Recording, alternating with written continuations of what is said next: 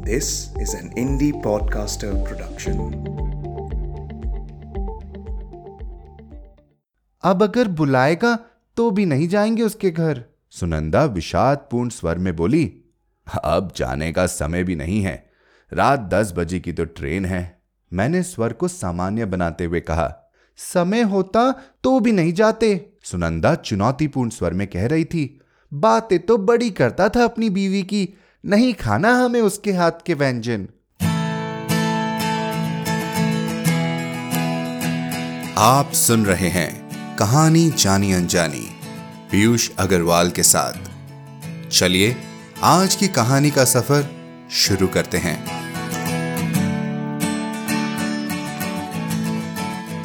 नमस्कार दोस्तों, कहानी जानी अनजानी फिर से ले आया है आपके लिए एक ऐसी कहानी जो आपने पहले और किसी पॉडकास्ट पर नहीं सुनी होगी।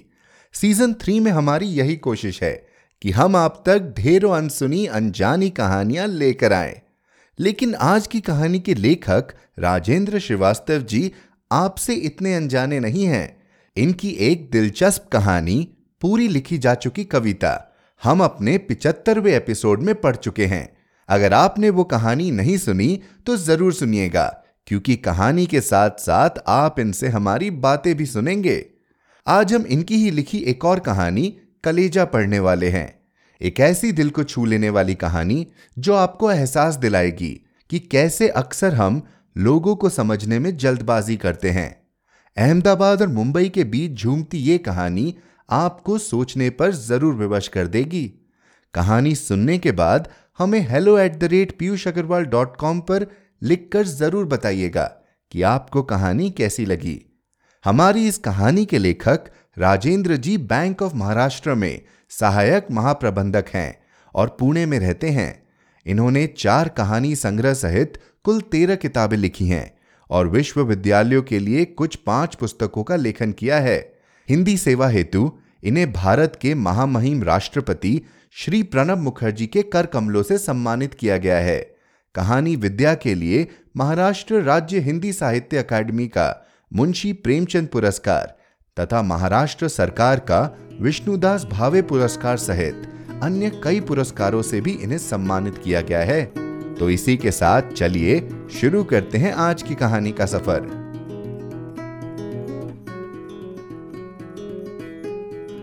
कलेचा, राजेंद्र श्रीवास्तव। प्रबोध नहीं आया था। मेरा मन कह रहा था कि वह ज़रूर आएगा। मेरी आँखें स्टेशन की बेतरदी भीड़ में अब भी उसे तलाश रही थी। सुनंदा हौले से बुदबुदाई, मैं पहले ही जानती थी। शोभ और विषाद का मिला जुला एक विचित्र किस्म का भाव उसके चेहरे पर उभर आया था। मैंने असहाय भाव से कंधे उचकाए और गहरी निश्वास छोड़ी। अहमदाबाद स्टेशन के विशाल प्लेटफॉर्म पर हम मानो बिना किसी मकसद के खड़े थे।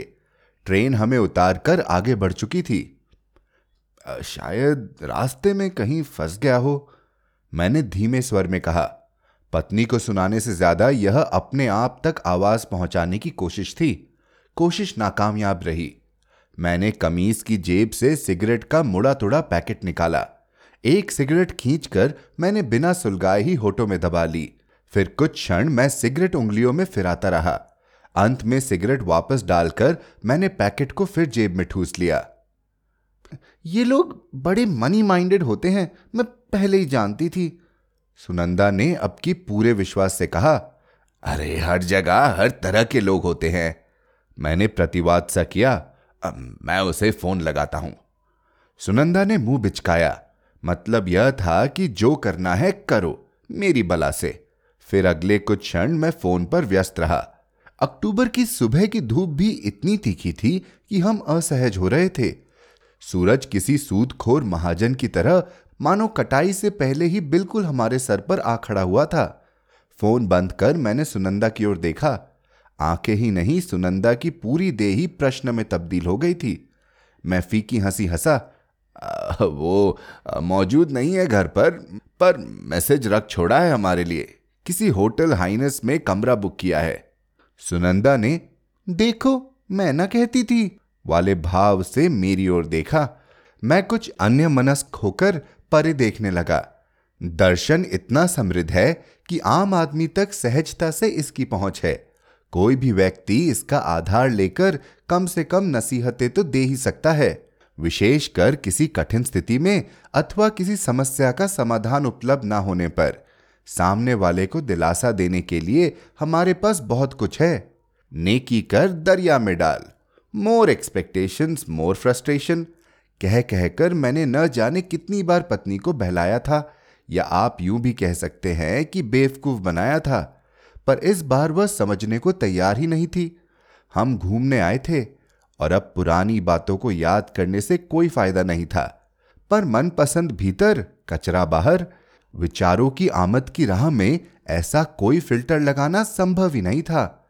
हम चार साल पुरानी बातों को नई टीस के साथ याद कर रहे थे। तब प्रबोध सीधे घर आ गया था। परिचय कुछ खास था नहीं, बस इतना ही कि हम एक ही थर्मल कंपनी में काम करते थे।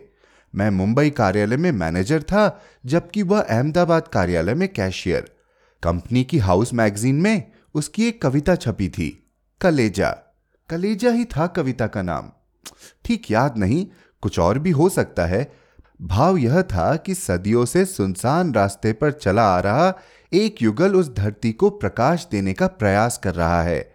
यहाँ तक कि अंधेरा अधिक होने पर दोनों अपना कलेजा जलाकर भी उजाला कर रहे हैं। पर उस रोशनी में भी ये कोई नहीं देख पाता कि हंसती, खिलखिलाती उस लड़की और मुस्कुराते हुए उसके प्रेमी के कलेजे में सदियों पुराना दर्द समाया हुआ है। अब मुझे ठीक याद आ गया, कलेजा ही था कविता का शीर्षक। कविता में कृत्रिमता नहीं थी, एक कच्चापन या कहे कि खुरदुरापन था, यही इस कविता का सबसे मज़बूत पक्ष था। यह कविता पढ़कर मुझे वरेण्य और श्रेष्ठ कवि उदय प्रकाश की लंबी कविता, औरतें याद आ गई थी।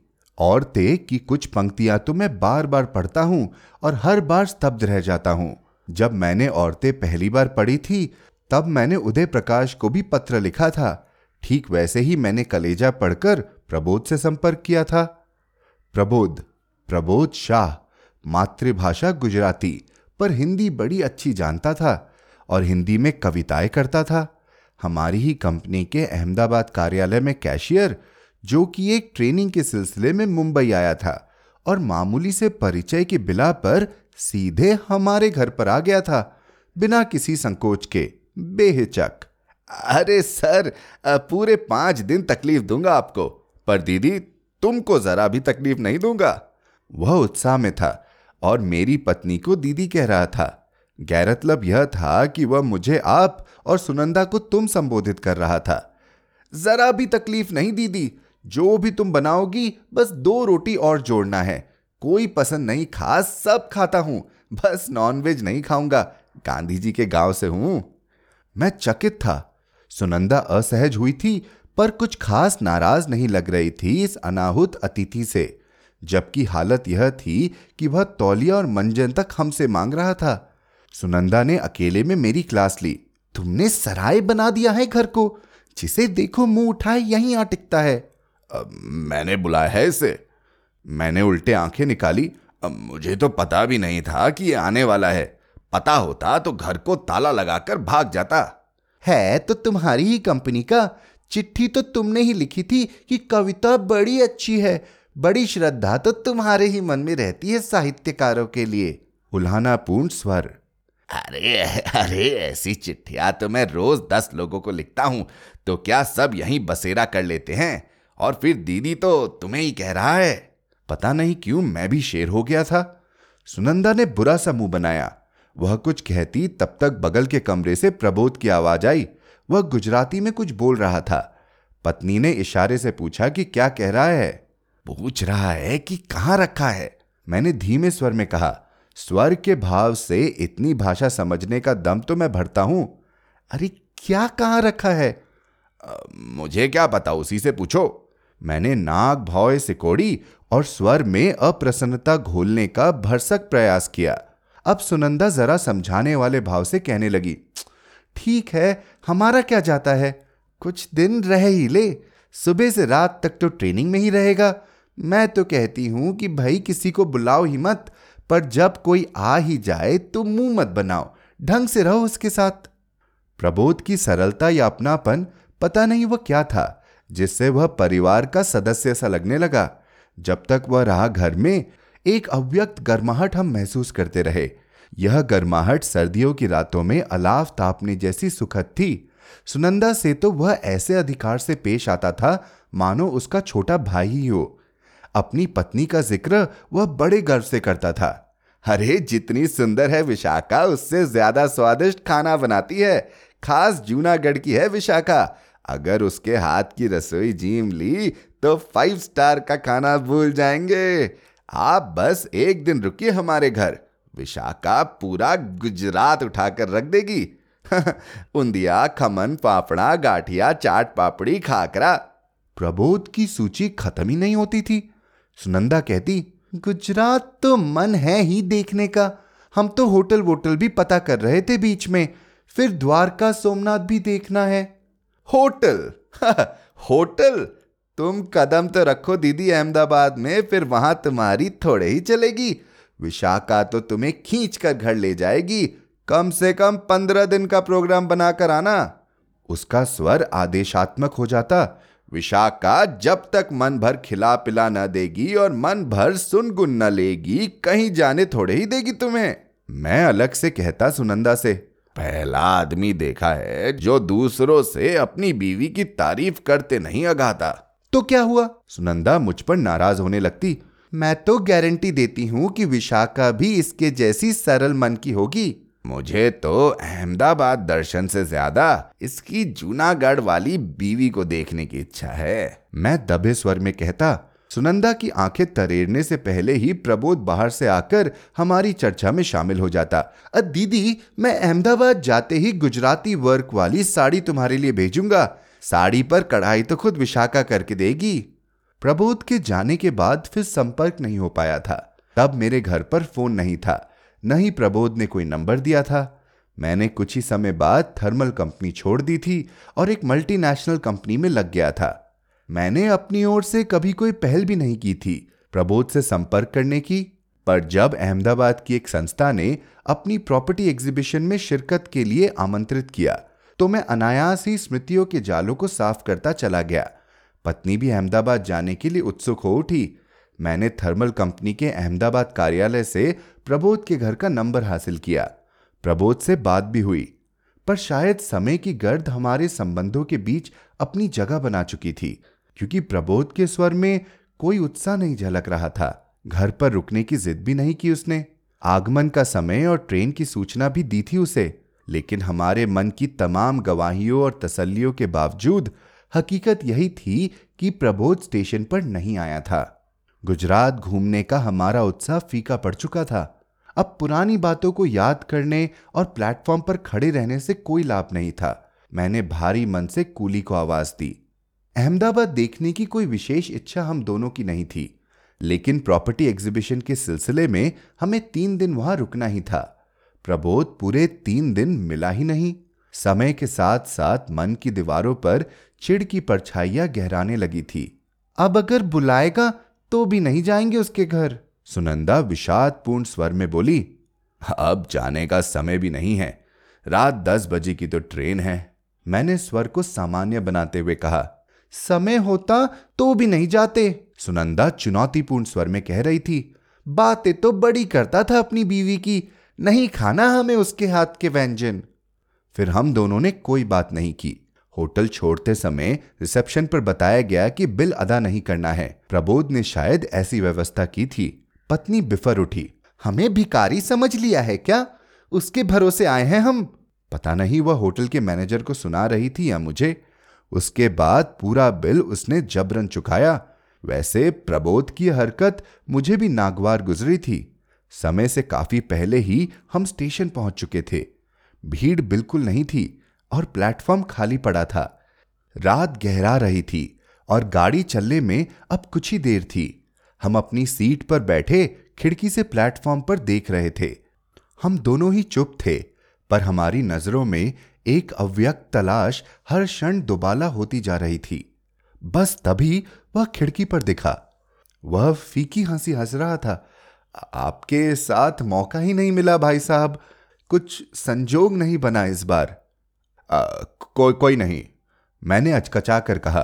प्लेटफॉर्म की धुंधली रोशनी में भी प्रबोध के चेहरे पर थकान नुमाया हो रही थी। पत्नी ने भरपूर उपेक्षा करते हुए उसकी ओर देखने की भी जहमत नहीं उठाई। सिर के बाल थोड़े कम लग रहे थे।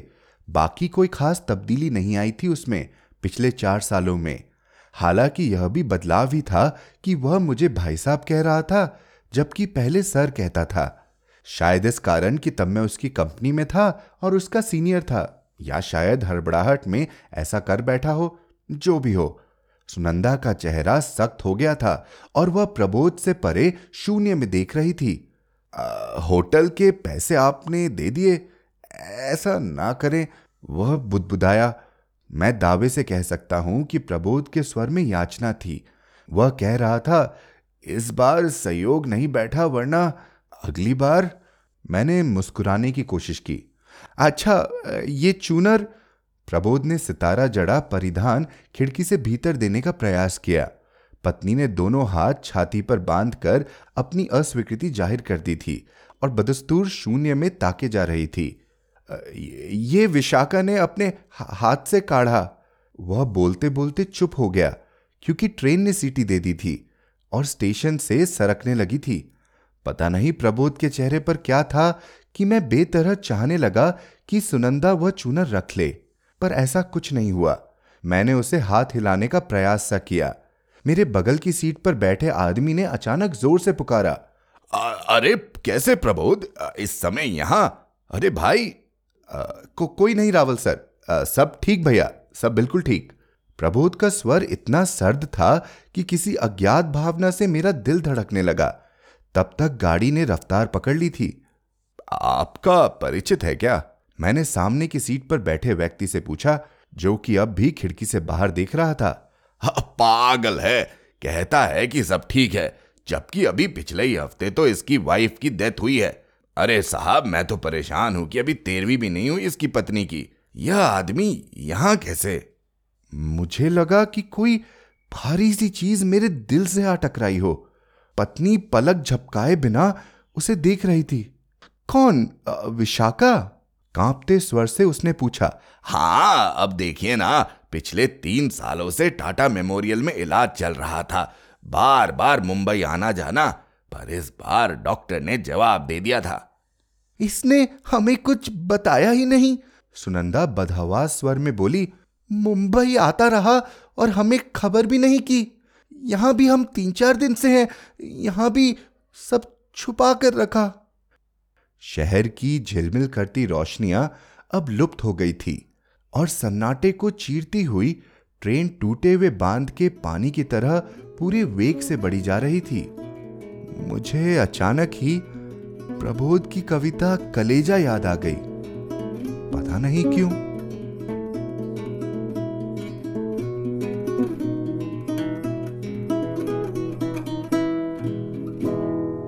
तो कैसा लगा आपको आज का एपिसोड?